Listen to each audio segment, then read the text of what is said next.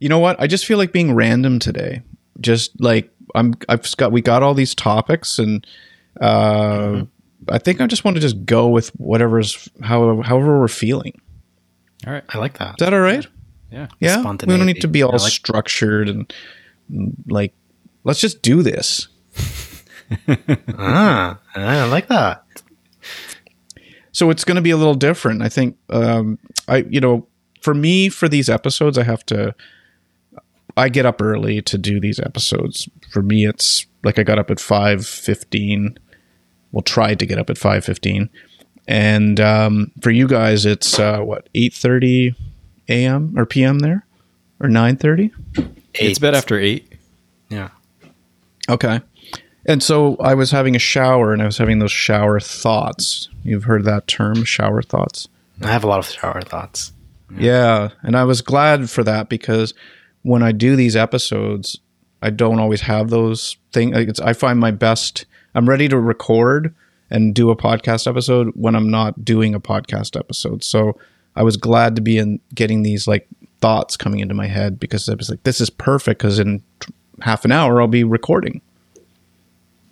Hmm. That's all. all right.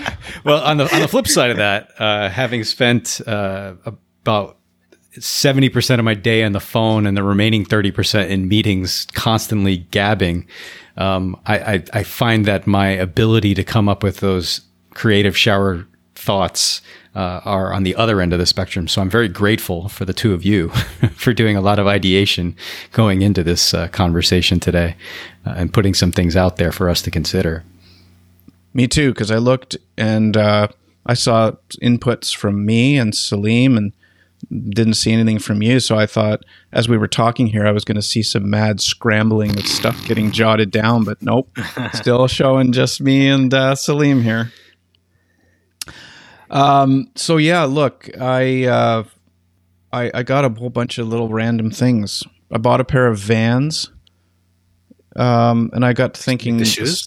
Yeah. The shoe and I was sorry. Like, I mean, what what else, right? like, yeah, I got a, two, a two like, beautiful two, vans like, on my driveway. it's like it's like yeah, it's like get shorty. You know, like one person got a really nice van and the other person got jealous, and and your wife got one too. so when I put these on, I or I looked at them this morning. I thought, am I too old for these? Like does a 50 can a 50 you're nodding justin. Does that mean yes or you're you're saying yeah i felt that way too and i also have a pair of vans. Well i'm saying i'm saying too old in the sense that it's like it's like one of many different products or experiences that we have once in our life and then we forget about how bad it was and then 30 years later we do it again because we think it's cool and we are like oh shit i completely forgot how uncomfortable these shoes actually are. Well they are pretty comfortable. So like I bought a pair in Japan a few years ago, and the quality of these are actually much better. The sole is thicker and okay, it's better, and and uh, they do. There's going to be a little break in period, I think, with them, but yeah. uh, but I just thought, I got to thinking like, are there clothes that we put on where we're like, shit, you know what? This is like a 25 year old kind of thing to wear. are are, they, are, the, are they the Vans like the the checkered Vans? Yes, they're oh, white and black. I was actually going to bring them down. Um, I could call my daughter to bring them down, but that'd be probably kind of weird. Um, yeah, they're black and white checkered.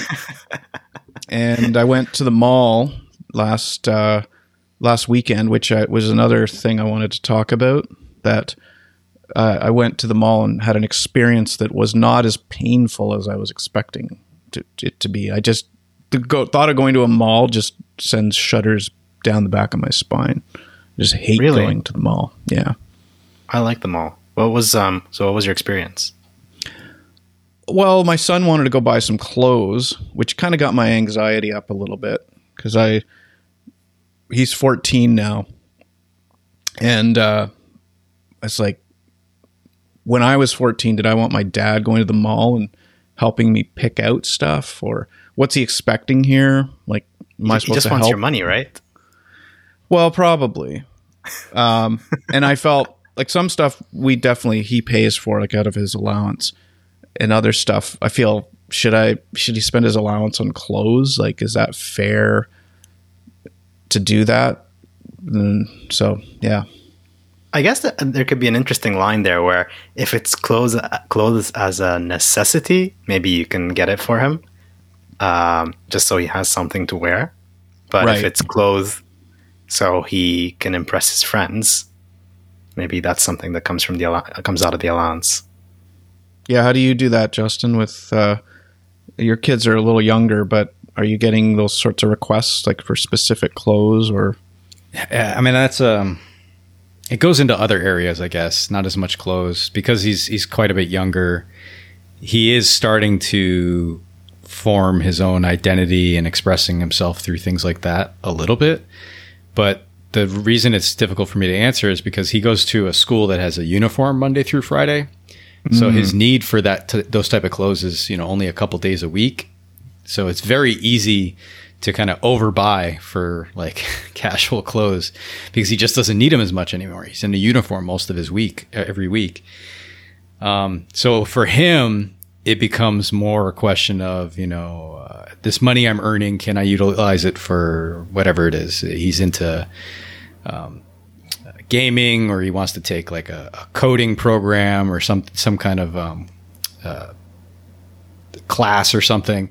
I mean, those things are easy for me to say, yeah, you know, I want that energy going to somewhere creative or somewhere of interest. So I'm going to go ahead and put money towards that. But if it's like something that's completely innate and it's just entertainment and, you know, we're already putting money towards other forms of entertainment, then, you know, yeah, he can earn the money for that, you know, in his allowance. And, and they, they've actually gotten pretty good at, at coming up with new ways to earn money around the house and stuff. You know, they have the they have the basic things that they have to do, and they'll earn their their their allowance for that.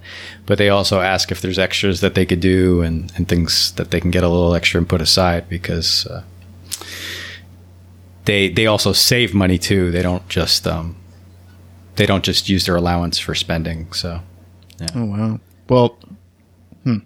And how do you fa- factor in allowance? Like, do you have a? I heard ours was with, based on their age. So if they're ten, they get ten dollars. If they're twelve, they get twelve. Like, do you have a number, a quantum that you came up with?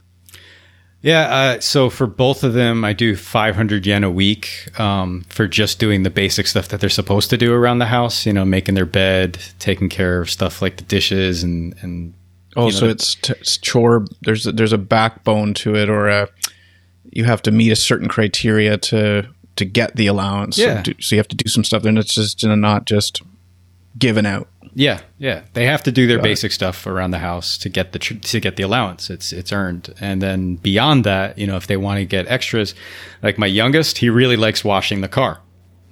So you know we've we've had a fun time of that. We've actually had friends who all brought their cars over here and all got their cars washed for a thousand yen a pop. They were happy for that. Aren't you worried about them like scratching it or anything? No, they're they're good on it by now. They've been doing it for I don't know uh, the last almost year. So they've How, had a, how old are they? uh, ten and six. Wow. My dad, I remember asking to wash the car as a kid, and he said he didn't want me to because I would scratch it. Yeah, yeah. We took the time at the beginning. You know, we took. So you taught them the way, like Yeah. you wet it down. Get. Yeah. Do you do it in sections, like the section thing? Yeah, kind of, kind of. And then because you know my six year old smaller, he likes to do the low side, so he likes to do the wheels, you know, and like all the all the stuff around the uh, the groundwork, you know, the the stuff around the the low fenders and the, you know, if people have uh, any. I, I mean, I literally had four different friends come over. We made a whole thing of it because we live close to the park. And basically, we, all parked our cars at the coin park that's only a block away. And then one by one, we brought the cars over and the kids washed the cars. And, hmm. you know, we So all. this isn't happening on a driveway. This is happening in a.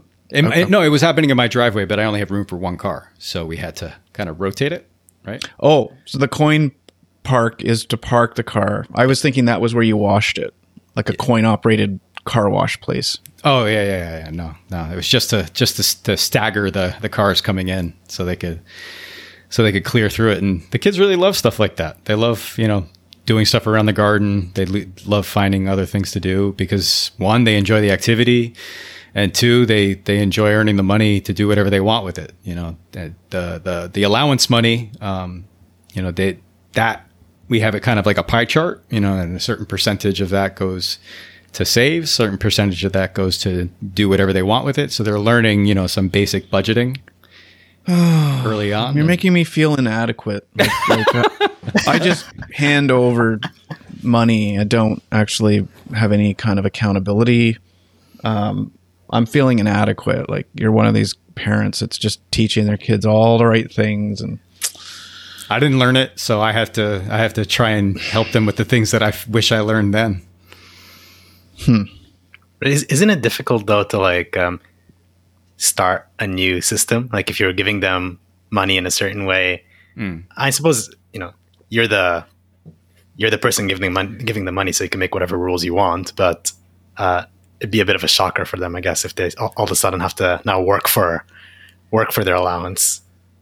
You're talking about me like my Yeah. situation Yeah, yeah. like we we have gone in and out of this sort of stuff like where we had like a like kind of like a there's a there's a, a base expectation of what you need to do to get the allowance and we just haven't been very consistent with it and i keep trying to i just keep saying i'm going to make this chart where and i sa- feel like i'm in corporate land where i'm you know if if you meet this base level of of like activities you'll get your your your, performance pay. bonus. Do you, if you if you you put that on a PowerPoint presentation? yeah, no No, we're I just well, yeah. Actually, Clark, you're in you're in Canada. You could put it on PowerPoint. In Japan, you'd have to put it in Excel. why This is the land of putting uh, immense amounts of information on Excel that don't belong in Excel. ah okay Yeah. I don't remember that really when I was working there like is this in the workplace you're seeing that kind of stuff Well, you yeah. probably won't see it as much in a international company like where you were working, but it's pretty common for people to put entire essays, uh, not just data. You know, entire presentations into, into Excel. I mean, it's it, it's it's uh, simultaneously shocking, but also uh, uh, I'm in awe sometimes of what people have been able to kind of reverse engineer and create in Excel spreadsheets. Sometimes Interesting. here. Not to anyone's benefit, though. No, no, no, no. Yeah. so you mean they're really terrible. good at it but it's like the the output or whatever it is isn't is actually like god this is horrible looking or Oh, oh yeah. not functionally the best way to do this And I guess like maybe it also has something to do with how um, shitty Japanese uh, companies and maybe even I, I mean I don't want to generalize, but I'm going to generalize here a little bit and say like um, their their PowerPoint presentations tend to be really uh, ugly. Uh, it's like super cluttered, uh, like too much like too much information in one slide. Like the the things that they use, like the sort of kind of graphics and, and stuff that they use in there, are like from the sort of early 2000s. I'm like, why? Like, have you You- learned nothing, nothing from like uh, sort of over the past sort of five, ten years? It, it would be like if if I went to you, you're my boss, Clark, and I and I send you a, a deck, and the slide has 15 bullets on it, and then you say, Justin, you know this this is a lot here. Can you break it up?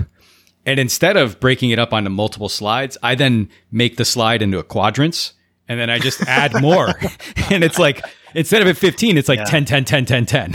You know, oh like my god oh that's Yeah. horrible it's that kind of behavior.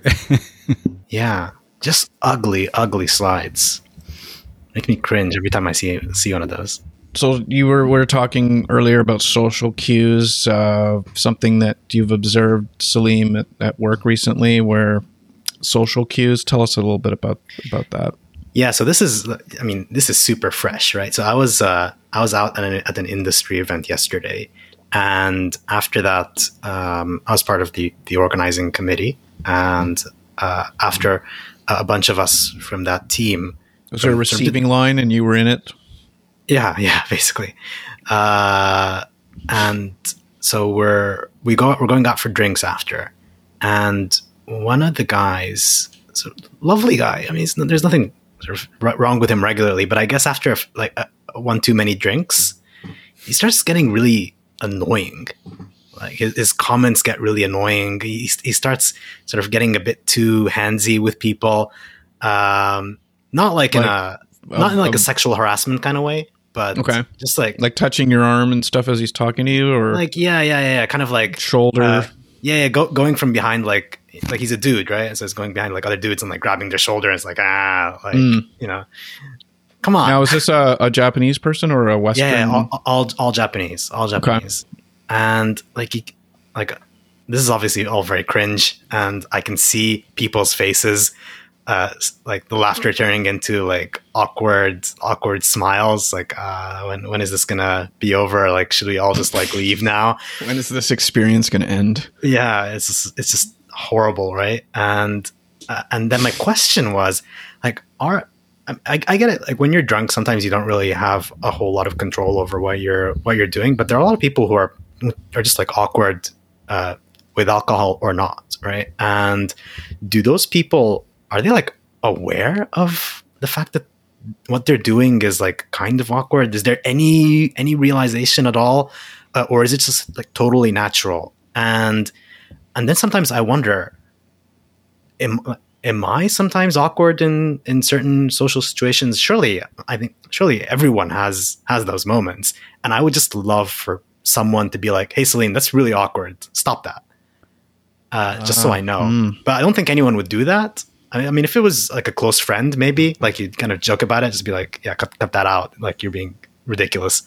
But you know, if you're like in a work situation, right, or something along those along those lines, sort of what's you know, what happens there? And I I, wanted work- to I your, guy- like what get your thoughts.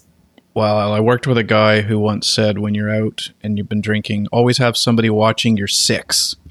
Hmm. and I, I've actually thought about this, like having getting feedback from somebody. Like how how meaningful would it be actually to have someone pull you aside and say, "Hey, look, you're getting a little bit handsy. You know, well, I know we're having a good time, but something's up. Like you might want to kind of tone that back a Tone bit." it down, yeah. But there's a line. I mean, there's a point where when someone's had too much, that even when you do tell them that, they're so far gone that it, it not only does it not register, in some cases, they escalate even further um, be- because Sure. they they they they they've gone past the point of even being uh, self aware about it to the point where it's now like Doubling down. I'm acting fine. What are you talking about? You know. Yeah. I mean, I actually I was I, I had a, a little decompression session with uh, with some friends. We had a board meeting yesterday, and coming off of it, um, several people were just really stressed out because this was a, a really important meeting. It was kind of the Super Bowl of meetings uh, that everything kind of comes to a head for this one meeting. And I drove, and I just had no intention of, of drinking because I didn't want to have to deal with taking the train early in the morning to get my car and several of the people I was with did not drive. they were they were doing the opposite, and they were taking shots of tequila and all kinds of stuff. And it once it once it got to a certain point, and they're all the way off the deep end. Uh, one of the individuals that I know pretty well was getting a little bit. He was going from the, the the sarcastic tone to a more aggressive tone, and I looked at him and I said, "Did you switch from IPA to Asahi because you're getting pretty aggro right now?" And and so to your point about like you know it'd be nice if someone kind of pointed it out, and I did. I pointed it out in as gentle, jokingly, in something that he would understand manner, and he was just looking at me like. Like didn't get it, mm. didn't understand it whatsoever, and I got a phone call this morning with an apology from from the from the person, and I oh, said, wow. "Don't- I said, don't worry. I said, I, I'm sure you don't remember most of last night, and it's okay. We all need to blow off steam. You Is know? that kind of an insult to say though that that part? Like I'm sure you don't remember last night. Like No, no, no, no, no. I, I know he didn't remember last night. okay, Yeah. like if somebody said that to me, I'd be mortified. No, Like, no, no. or- He or- he and he responded with, "Yeah, there's gaps." okay, yeah, yeah. Because once once they hit the second shot of tequila and it and it only went downhill from there, um, I knew I, I I I knew that that there was going to be a a, a, a space. So so sorry, Sileem. To your original point, um, I, I don't think people. I don't think people who are awkward in the first place um, will necessarily um, uh, be able to read the cues uh, any better when they're a bit inebriated. Because in essence it's almost per- like the act of imbibing alcohol a lot of times socially in japan is very like uh, uh, permissive right? It's permissive to open up. It's permissive to complain about things. It's permissive to to express absolutely. oneself emotionally. Uh, it's permissive to engage with others sexually in some cases where people just otherwise wouldn't open up. So like there's all this stuff with like with that that I find in the social setting, you know, when someone is awkward to begin with and then they they imbibe, I don't necessarily know. I I don't know if they'll ever you know circle back to a center point where they they can read the cues. Um, what about without alcohol though? Like just Hmm. you say By the something. way, yeah. I, I was just going to say that when I did all my prep for coming to Japan, like six years ago or whatever, five years ago, uh, it said in there, I read something that said that drinking alcohol is a permissive activity in that you can do all this stuff and get into trouble, and everybody the next day is going to kind of laugh about it and say, oh, that's okay, you were drunk. yeah. So you're supporting that a bit there, eh, Justin? That uh, that there is this like you drink and and it's okay. Everyone's going to say that's fine the next it, day. it's well, it's also quite dangerous too because some people will use it as an excuse for their own boorish behavior. Right? Yeah. Say, "Oh, I was drunk," and oh, it's yeah. like, no, you were actually you were fully aware of what terrible things you were trying to do. You were just being you. Yeah. Yes. Exactly. Yeah. Exactly. Yeah. The real you. it's very icy or dicey, uh, slippery slope for sure. Yeah. I mean, it ca- it can be like you you could be playing with fire there, right? Yeah. I mean, just because it's it's okay to do some things under the influence, uh, doesn't mean that everything will will slide, right? So uh, there there there are some some limits to that as well. But I mean, I was just thinking, okay, what about um, when you're not uh, when you're not drunk? Like, what about what about those situations? Like when you when eh, eh, like very innocently, like you could say something like, I, I for instance, I like taboo topics, right? Mm-hmm. I like talking about taboo tox- topics, and obviously they're taboo, so not everyone wants to uh, talk What about is that? or hear, what is that though? that. Like politics or religion? Those kind of Yeah, topics? or yeah, yeah, yeah, politics, religion, um, sex, uh, you know, uh, sort of all the terrible things that happen in the world. Uh, for instance, whatever, whatever, whatever that may be. any uh, time mentioning like Donald Trump? money, Donald Trump. Yeah, sure. Yeah. I mean, you, you, you name it. I love to talk about it. And sometimes I might try to like step into like those those topics, and I think I'm reasonably good at reading people. Uh, so I'll be like, oh, okay, this this this person's like their their sort of attitude has changed a little bit. They're like, sort of maybe not as receptive to the to the topic. So I'll be like, okay, maybe this is not uh, the right person to to talk to about. So of, let's switch um, from swinging yeah. to um, talking about um, electric religion cars. now. or, or yeah, religion, because that's much better, right? Um, uh, but yeah, so like I, I think I'm reasonably good at figuring that out. But there are a lot of people who just, I guess, can't. But um, I wonder, like, where where where is that line? How are how are people sort of with that? Well, I think some people appreciate like there's uh, situational awareness. I mentioned that earlier. Uh, some people have it, some people don't. Some people might have it one day with work, and others may never have it. Yeah, it is. I, I guess it is a very case by case, right? And, and there's certain personalities and there you know and also if you're somewhere on the spectrum sometimes you don't necessarily have those those pieces those components to be able to read the room. Um, Good points. so you know uh, it's not as simple as um, sometimes just the personality or social awkwardness. You know there's other pieces that kind of feed into this too. But my favorite type is the person who's like an absolute blowhard and they have absolutely no self-awareness and they're just digging this giant hole for themselves and i'm just there like egging them on like keep going mm. Yeah, because i'm at the i'm at the point now where i'm so horrified that i know i can't mm. stop them but i'm just going to go ahead and say all right here's some more gasoline you know go, go Right, ahead right, right. Yeah, go ahead yeah. keep keep pouring Do you do that in a work setting or just personal? That's a good question. I have done it in a work setting, but only someone who who is objectively an asshole. Um, because, be- because you know you, you can't Oh my save them from your themselves. You know they're just right. They're just them.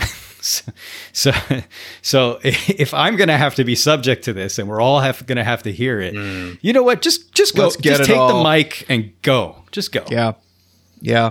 It's like putting steroids into it or something. Yeah. Boost of uh, or, or caffeine. You're adding caffeine to the or gasoline. Maybe is a better. Uh, Oh yeah. Um. Okay. Well, anything else on this, Sileem, that uh, you want to dig into? No, no, that's uh, that's pretty much it. I'm thinking as a listener, did we solve this? Did we did we get what didn't we talk about? Or is this it? We're done with it. I don't know. I mean, it, it is it is very subjective, isn't it? And uh, Well, let's tackle the part about the whole like do you want to be told if if mm. you are someone who was like let's just not necessarily include alcohol in this. Let's just say in general you were at a a something and you were awkward and you made people feel uncomfortable. Do you hope that someone pulls you aside and says something? Be- Before you answer that, second option of, of direction of this is can this be taught? Kind of like mm. kind of like empathy, right? You know, or other tenets of emotional awareness, like self awareness. You know, can this can this be taught where you can? So you know, on the one side, do you want to be told? Do you want to be made aware of this? That's one piece of it. Another piece of this mm-hmm. is even if you were made aware of it, is this something? Is this a skill set or is this a, an attribute that can be taught or learned? I mean, f- for me, it's definitely yes to both, right? So, uh, yes, I want someone to tell me when I'm talking about something that maybe I shouldn't be talking about because it's making other people uncomfortable. And then the second thing, Justin, to your point, is I absolutely think it's something that can be taught because, uh, and and it's maybe I I don't even think it's necessarily too difficult. Sometimes it is, it could be difficult, but you can tell sort of reasonably quickly when someone's sort of not as interested anymore in in what you're talking about. And it might not necessarily it might not necessarily be because it's like an awkward topic or or, or sort of something that they don't want to talk about, but rather just because it's boring, for instance, right? Uh, you know, the, the- when you start seeing that sort of their their their eyes sort of are, are wandering off a little bit, or you know their their responses are becoming more of a mm, mm, and and sort of uh, like uh, little like little laughs, right? Um, I feel like that's kind of when you figure out, oh, okay, this this conversation is over. So feedback is a gift, I believe. I'm a big believer of that. And so when you get feedback that hey, you were this way and you might want to think twice about that. So yes, I'm good with getting the feedback. It might not feel comfortable and it could be awkward, but I want the feedback. And secondly, um, yes, it can be taught, but only to people who are willing to and wanting to learn. Very true. Justin,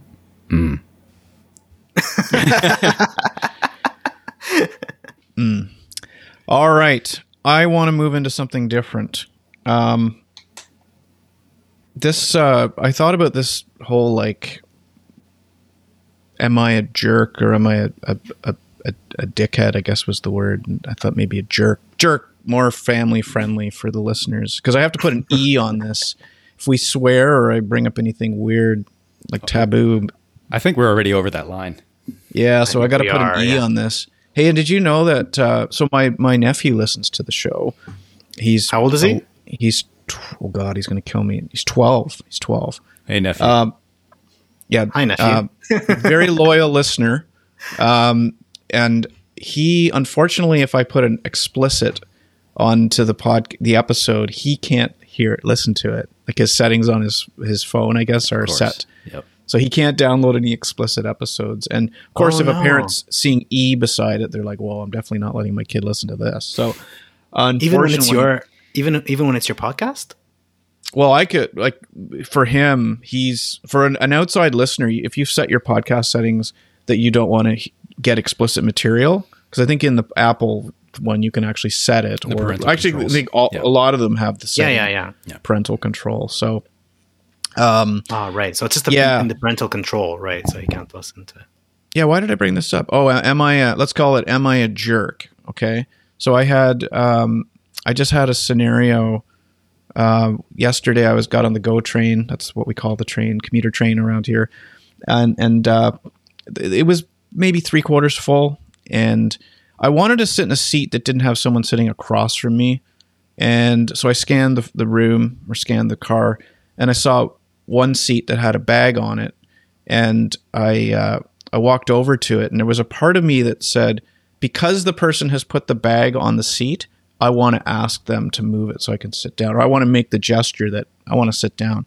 Is that like some sort of a passive aggressive kind of jerk thing to do, or is their move jerk, and it was okay for me to counter it with an equally jerk kind of move?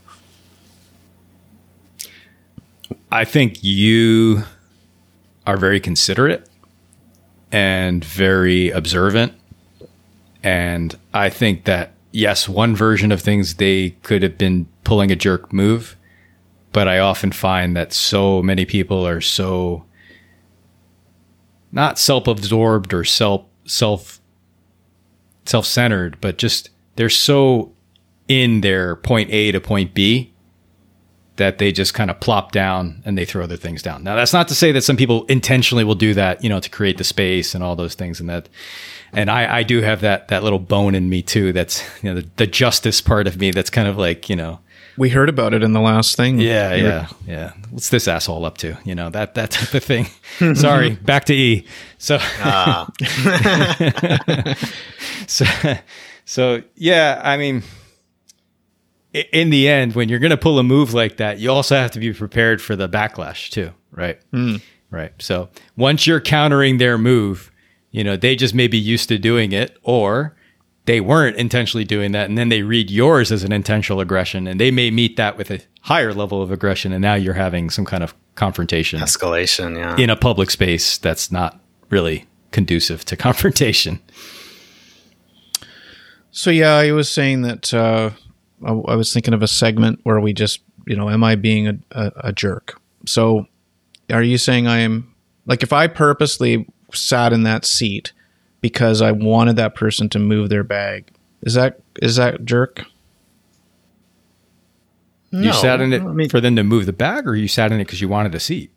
Well, I wanted to sit in a specific seat and I actually purpose I saw actually okay, here's the part I didn't say. I did see a couple seats that didn't have bags on them that I could have sat in, but because the person had a bag on their seat next to them, I went there. I guess there's a bit of um uh well, at least from my perspective, a bit of a, a, a Japanese side in me. Uh and I guess it's fairly typical here as well, where people avoid sitting next to other people if at all possible. Hmm right to begin with right? So if there's if there are others if there are potentially other seats where there are no people to your sides or like near you that's Yeah. where you would float towards. That's certainly where i would be trying trying to sit right? Yeah. so not purposefully next to anyone. Uh so i personally wouldn't even bother like with that kind of situation regardless of whether i wanted to i mean if so if there if there were no other seats yeah sure of course you you're, you're, gonna, you're gonna take that seat right because it's it's a seat for people not for bags Right. but so one yeah, one guy's yeah. sitting in a train with a bag next to him. Every other seat is empty, and then you you go and s- sit down next to that guy, getting him to move his seat. Is that like that's not jerk? That's kind of scary, maybe. Yeah, yeah. I was is- going to say, yeah, yeah, that's yeah that's not jerk that's just scary yeah. we're moving away from jerk to more the opening montage to some vigilante movie, right? like Death Wish 10. Mark. Um, I got another one for you. Cro- I was I was driving. I, I got to say, there's something that really kind of irks and bothers me. You just tell me if I'm being reasonable or not. So, I hate when I'm driving up. Like there's a crosswalk and you can see in a, you know some people like so let's let's say mostly dead deserted street just me driving the crosswalks maybe 100 meters in front of me and the people I can see the timing of it where you're like are they going to push the crosswalk button like just at the point where I'm there and then I've got to stop? Or will they have perhaps the situational awareness to look and say, oh, there's only one car coming. Let's let that guy pass. Then I'll push the crosswalk sign so we don't have to interrupt that person. Am I being unreasonable to expect people to think about that? Yeah, you're nodding yes. Definitely yes. Yeah. If if they're in another car and they're at a, a kind of like a, a cutaway street and they just turn in front of you really fast instead of just waiting for you to pass and they could easily see that there's no cars behind you and they could just wait a second and then Right. turn instead of potentially causing an accident. That's that's a very reasonable, you know, issue, but let's not forget that person's on foot. You're in the comforts of your car, Clark. Like, you know, there's no reason for for for them to have to think about your your comfort and uh, and you having to wait a beat at a, But at a isn't it in, stoplight. in, in a way a little bit Japanese almost. The, my thinking that that looking at the street and saying, "What can I do not to cause any interruption to someone else?" The car that's coming, I'll let it drive by, and then I'll push the button because it won't interrupt that other See- person's flow. See that that that's actually uh, almost the opposite here because, and this is something that I think you wanted to talk about as well: pedestrians versus um, cars. Who has priority? And in Japan, pedestrians definitely have priority. So no one's stopping for cars uh, just because like they want to be nice to the to the person in the you know who's sitting in in the in the comfort of their car, right? Uh, you just Except in you just walk. Except in yeah, I mean China. You've seen that, right? Like yeah. everybody stops for the car to get go through. I've never been to China actually, so I don't know. Okay, Yeah, that, Uh, that's but- but that's I- how it is there. Apparently, cars hear, have yeah, right yeah, of way. Yeah, yeah, yeah. But there's Um, something that works about it, like in a way, because you ever been at a, a stop, an intersection where you see the like all the cars that have to wait for all this these people to walk, but in Japan or in China, the people stop and let the cars go, and then they walk, and then let some cars go, so the traffic keeps moving. And there's something actually that works about it. Yeah, I, I'm personally I'm not aware of that um, in in China, uh, but to to to extend on Sileem's point there, Yeah, how is it the opposite? What you you were going to say? I'm the opposite. Is that what you were going to say, Justin? Yeah, I mean here, um, if it's if it's a very established social norm, um, it's one thing where uh, from a, a overall society will follow this this general expectation or rule, but it's not. That's not one of those things. Like I, I would say, especially here in Tokyo, and let's let's do ex Tokyo versus Tokyo, right? Like Tokyo is a major metropolis you know, people can be just like any other major city, kind of self-centered, kind of selfish, kind of rude, you know, not not, you know, so forgiving in, in many ways. So, you know, if you take that out of it and you go out to Inaka, the countryside, yeah, of course, like people are much more self-aware. You have the time, the space, the energy, the capacity to consider things beyond yourself because you're not just going point A to point B. You're not trying to just get into a meeting. You're not trying to rush to get your kid from the from the hoikuen from there to the you know cram school to whatever you know like to 50 different things. So I think pace of life in this city makes us all like very you know self-centered or super focused on getting from one task to the next task. But when it comes to like uh, uh, the rules of the road here, it's all, I, and I think we alluded to this in a previous pod, uh, where it's all about you know size, right? So, you know, if you're a cyclist, you have to defer to a pedestrian. If you're a, a motorcyclist or a car, you have to defer to the cyclist and then the pedestrians as well. You know, it's all about size is culpability. So with that comes your responsibility. And you'll sometimes see a busy intersection that instead of kind of forcing their way through, a delivery truck will literally like stay in the middle of like an intersection or traffic because there's just all these pedestrians crossing the crosswalk because they know if they nudge their way in and if they bump anybody, it- it'll be their ass, you know, like it's, it's, it's a wrap. So Yeah. I, I don't, you know, I, I don't know that that, that works, um, so well here. But uh, to your point about you know waiting a beat and like going out, uh, going out uh, after you pass, I would say the there's a there is a major pet peeve that's shared by most drivers um, and even cyclists to a degree, or pedestrians to cyclists in the other direction too, which is there's this this tendency to not look. You know, to to step off a curb without looking, like step literally into the street or put themselves in a position of danger right on the edge of a crosswalk or into a crosswalk when it hasn't turned yet or when it has turned but there's traffic still coming through. And there is this kind of i don't know if it's arrogance or not really paying attention to the surroundings or whatever it is or just a death wish who knows? But hmm. but there is this pet peeve that's shared by pretty much all you know drivers of some sort about that. You know it can be extremely dangerous where people just step out or they just don't wait and it, it causes for some serious accidents or serious near misses um, quite frequently Yeah, absolutely. And look, I think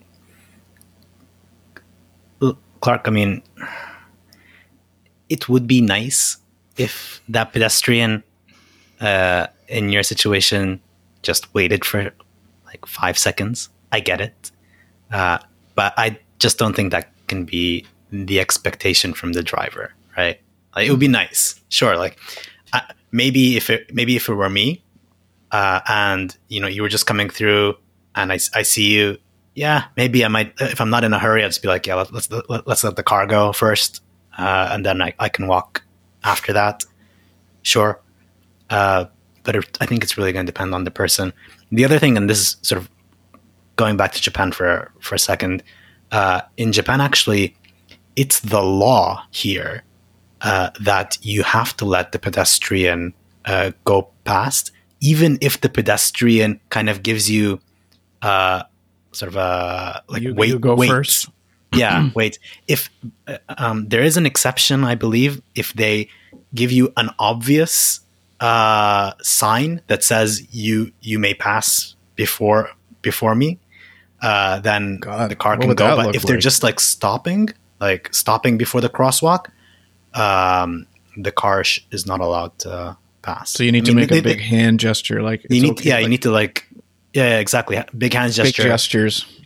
Yeah, exactly. And Uh, it, it's that's- it's extra tricky here too because you'll have people going down the sidewalk parallel to the road, and out of your peripheral you'll see like, oh wait, they intend to go this, you know, take a hard right or take a hard left, and then suddenly cross this crosswalk. So you kind of have to like anticipate people doing these things too, because to Sileem's point, like.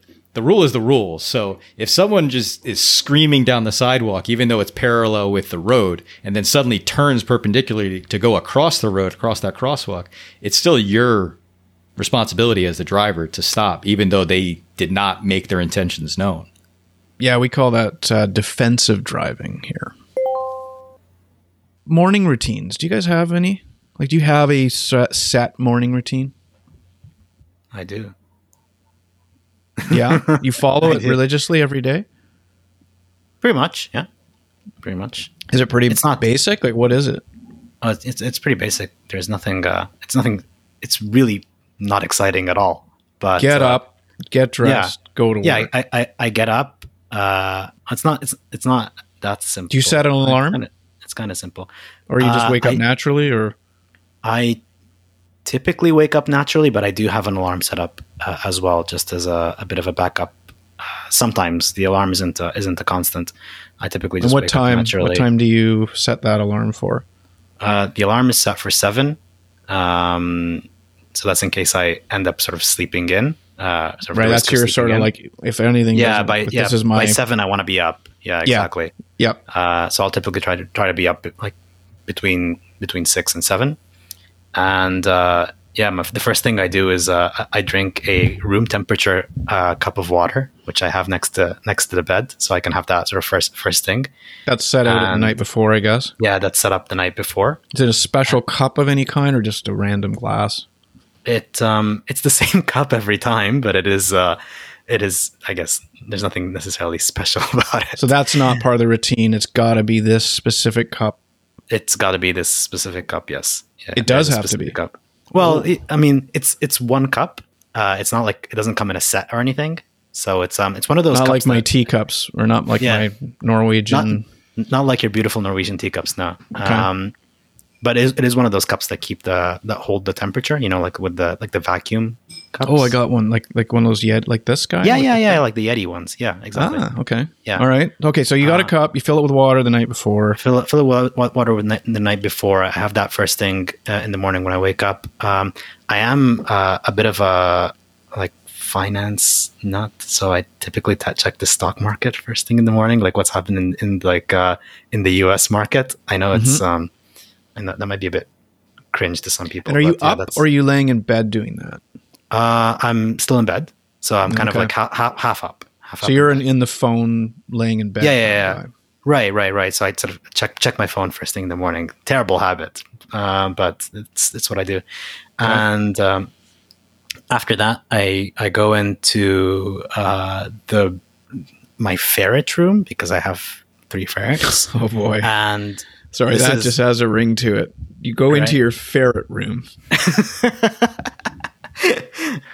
um, I for for I, I don't know what else to call it. Um, it is the ferret room, and uh, w- uh, ferrets have very short digestive tracts. So um, what I'm trying to say is they they shit a bunch. Sorry, sorry, nephew. I, I, I Oh, it's we're E. We've been capital E for a while here. we've been capital E for a while, right? Um, so there's there's plenty of shit to, to clean in the morning. So it's not it's not great, right? It's not like it's not a it's not it's not a lovely feeling uh, waking up in the morning having to like clean shit. But like I love my ferrets, so it's good. Uh, so I clean And are they like rabbit pellet kind of shits where it's it's dry and it's easy, or is it like no, it's not. like It's, this is um, like stringy, wet, gooey stuff? stick stringy wet gooey stuff, Ooh, and it's okay. not like um, and and they're I love your uh, morning routine so far.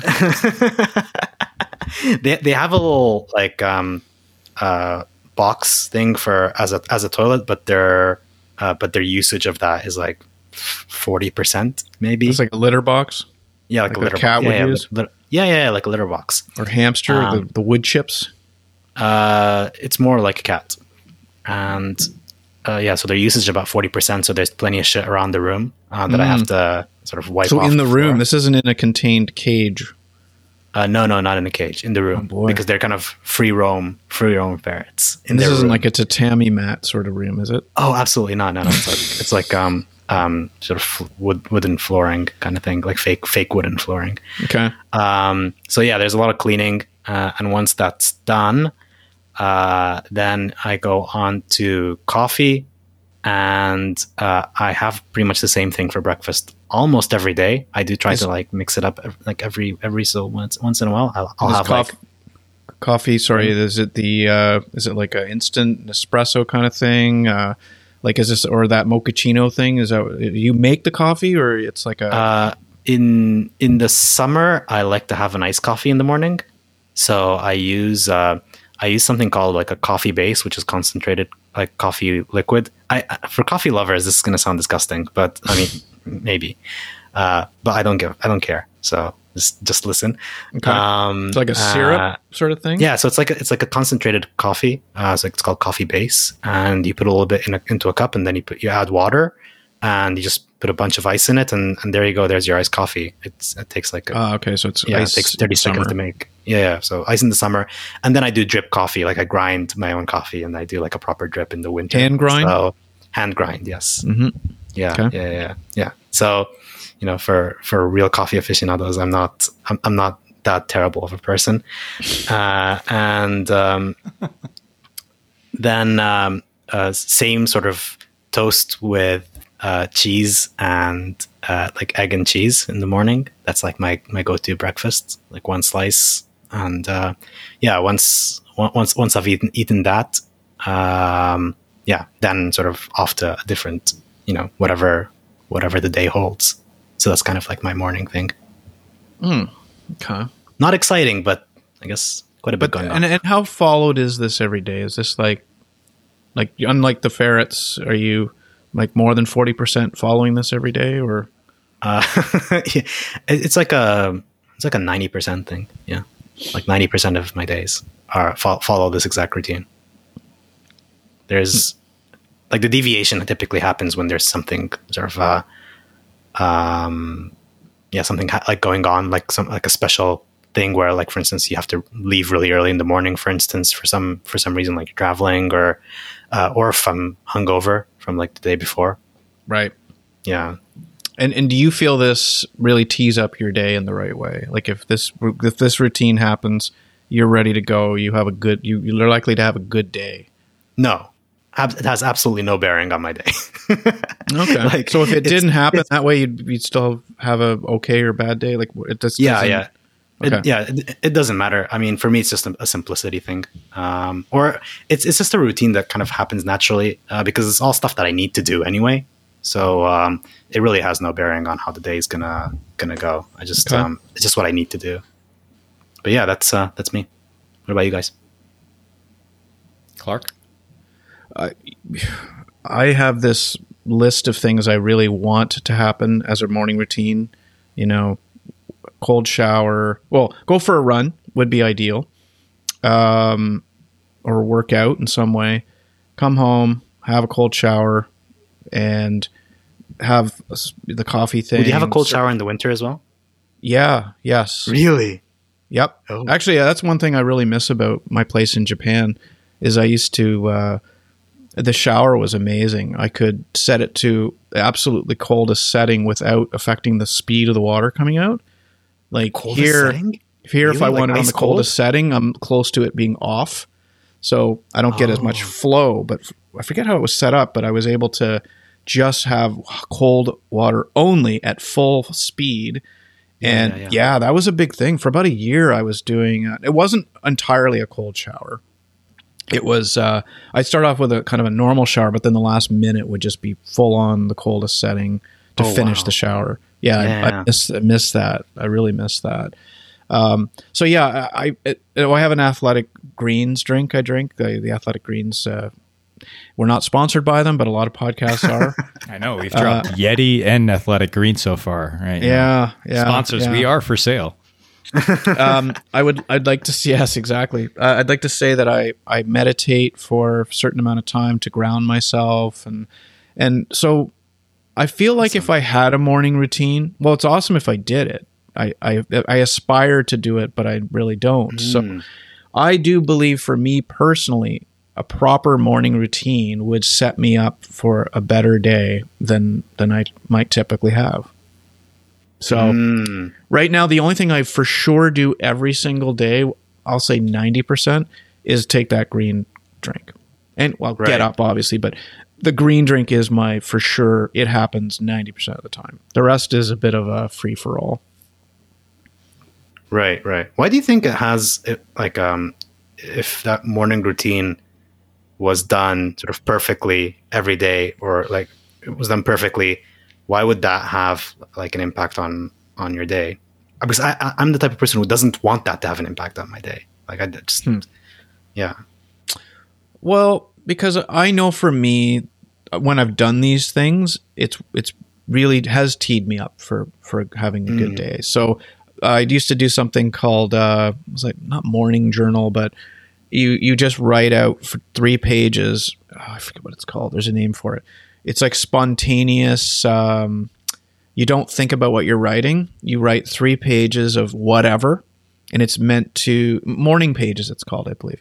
You just you just j- j- write out whatever's on your mind, whatever it is. Uh, a lot of creatives people, creative people use it to unclog and to get their juices going a bit. It's just write down three pages of you're not being judged by what you're writing. Uh, the grammar doesn't matter. You just put it all down on the page, and it just somehow like gives you this like a permission, if you will, to just to go. So I've done that. Um, uh, meditate. I've tried meditating. Uh, I, I, it, I I like it when I do it, but I'm I just don't do it consistently, which I hear a lot of other people do. Um, I just feel like because the stuff's worked for me before, but I just don't seem to have the ability to keep it consistently going. And that's always the, the most difficult part, isn't it? Mm-hmm. The consistency. Yeah, and things are different, right? Like you know, like you said, some some mornings will something changes, like a, one of the kids is sick, or uh, my Right. wife's traveling, or I'm traveling, like you said. So, um, and when you got more multiple people in your family and not just you, then the chances of things changing or going sideways or being different is much more uh, uh, possible or happening. Yeah, yeah, for sure. So yeah, just a green drink. Uh, what about you, Justin? What do you got? Uh, have you got something really? I I suspect. Just looking at you, I feel like you do. You have something really strict that you do. You have a very strict. Well, I mean, Because uh, I say that because you've got this. Your hair is always like shaved every day. Um, yeah, you just kind of take. You strike me as a guy that's got a, a very strict routine. Hmm, I agree.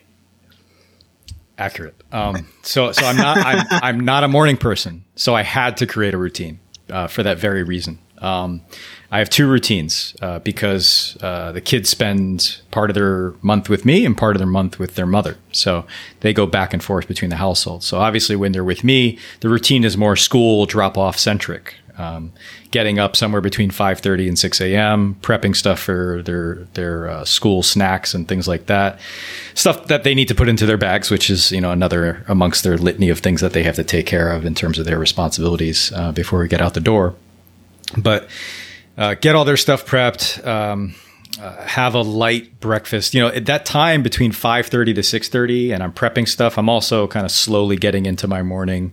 Um, not so dissimilar to cleaning up a bunch of shit from the ferrets overnight. You know, I, I, I, do take a quick look at the emails that came in from overnight to see what kind of shit I have to clean up too. Uh, yeah. So, you know, spe- speaking of unhealthy things to do early in the day, uh, but yeah. usually I, will fr- I'll front load it with um, getting their stuff ready getting my breakfast and their breakfast ready, but eating my breakfast before they come down. And the breakfast that we have is pretty similar to each other. It's usually fresh fruit and a mixture of a few different cereals or granolas. Um, myself and one of my kids uh, with yogurt. The other one has almond milk because he's allergic to dairy.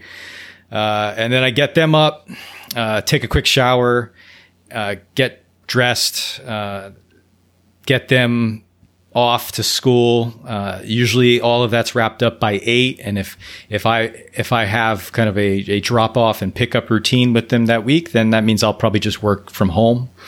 Uh, and uh, I'll just go ahead as soon as I get home, make some coffee and jack in and, and be you know working by 8.15, 8.30, something like that. Um, if they're not here, my routine is actually very different. I usually wake up at 5 and I'm out the door by 5.30, 5.45 usually skip breakfast because I'm going to go work out. I don't want to eat with I don't want to eat a heavy meal or eat anything too too much and then go work out. So go work out. Uh, usually lift for about an hour, fifteen hour and a half, and then another half hour of cardio.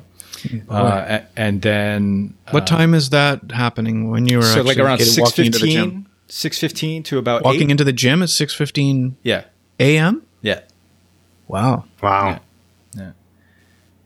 and then finishing by around like eight, eight fifteen, somewhere around there. Showered, eating. Where do breakfast. you work out at, at the at club? the club? Yeah, okay. the club. Because a lot of clubs in Tokyo, that was something I learned when I when I first arrived. Was a lot of these gyms like open at like eight. Yeah.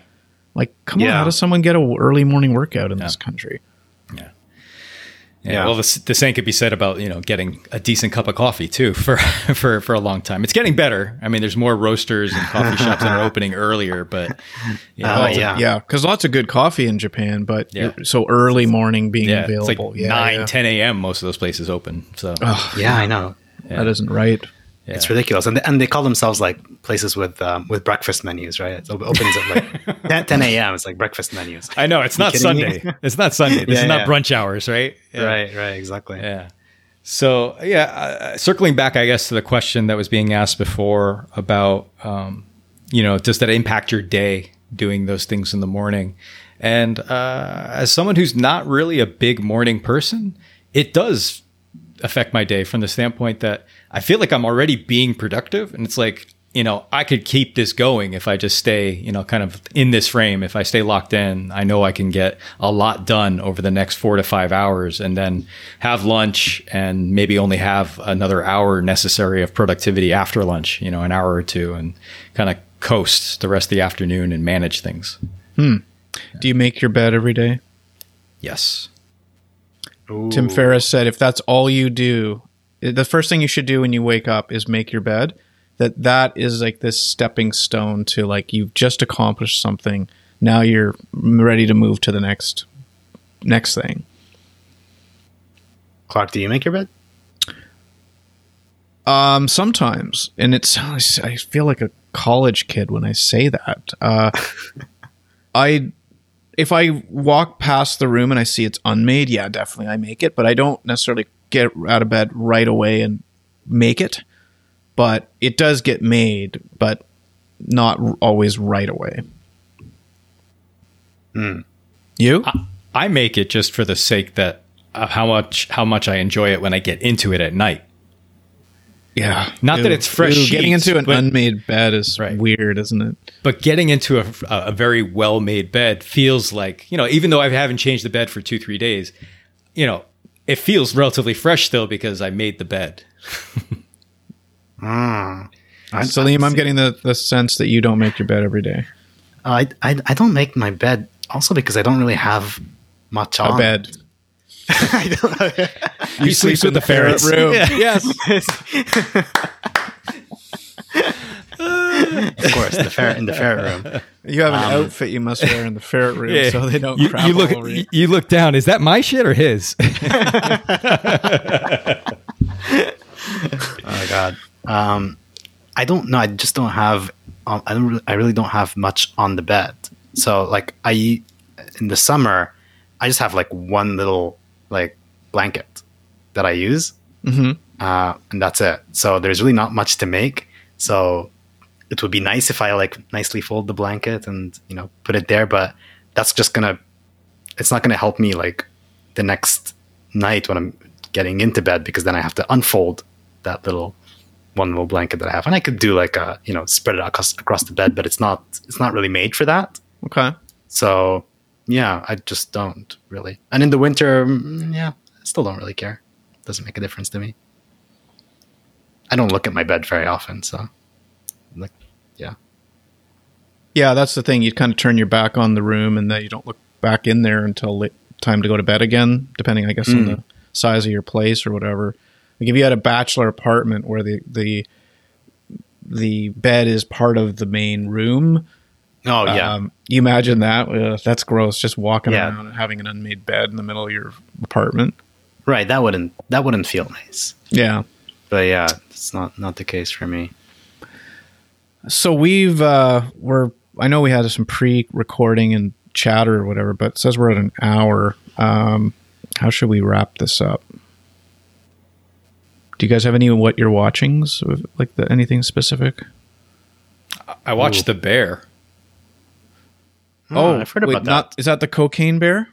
No, no, no, no. it- no, I know that one's gotten a bit of a, a, a, a half joking cult following. Uh, Oh, no, I'm just going to Bear- just insert a little um Okay, let's talk about what we're watching. go for it. Okay, go ahead. The bear.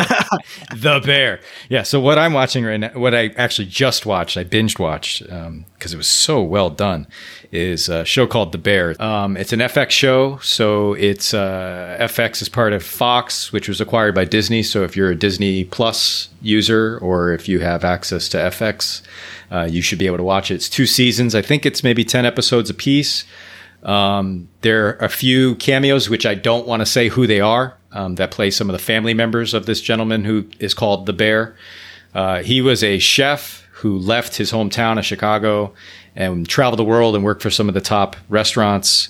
Uh, something happens, it pulls him back to Chicago, and uh, it forces him to to do some things in Chicago that allow him to bring his skill there and, and it's a really big adjustment not only for him but for everyone around him because he's this big shot um, and he's also having to kind of humble himself a bit and uh, and and figure things out there. So it's a it's a mixture of being a a restaurant kitchen drama and family drama but they do so much of it very very well. And even though it has certain amount of family dysfunction in there it's not overbearing it's not it's not absurdly um, overblown. It's very, very real versions of these things, and I, I, I give them a lot of credit. The writing's great, the acting's fantastic. There's lots of new faces, and um, yeah, I would say best drama I watched this year.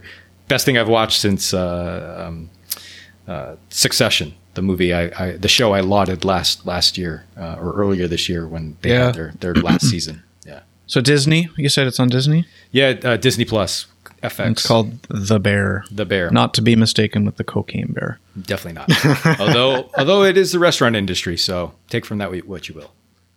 Sileem, what do you got? Uh, what's what's on your what you're watching, listening to, reading? You can throw any of those in. Oh wow. Um, this one's gonna be quick because I actually I've been I've been strangely busy recently, and I haven't been watching, reading, or listening almost anything uh, apart from some of the just regular stuff that I, I, listen to. Um, so maybe if I and if I do talk about that, uh, I actually uh, watch on YouTube, and it's available also as a podcast.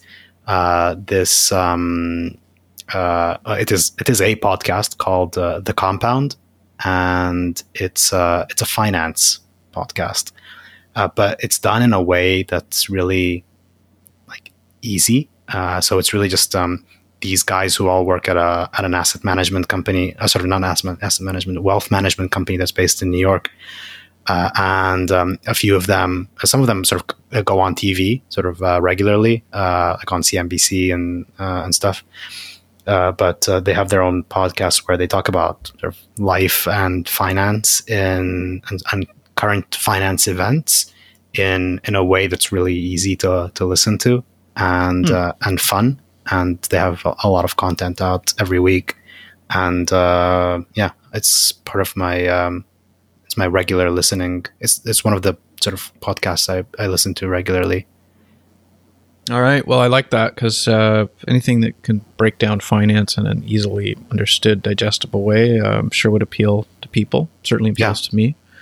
So for me, it's um, Better Call Saul, which is the uh, the the sequel or prequel, I guess, to Breaking Bad, and um, I I watched five of the seasons, and then weirdly, the sixth season was coming out in a strange way. Like in the earlier seasons, I think Netflix was getting them like on a weekly basis, and then you could wait for them and watch them all at once.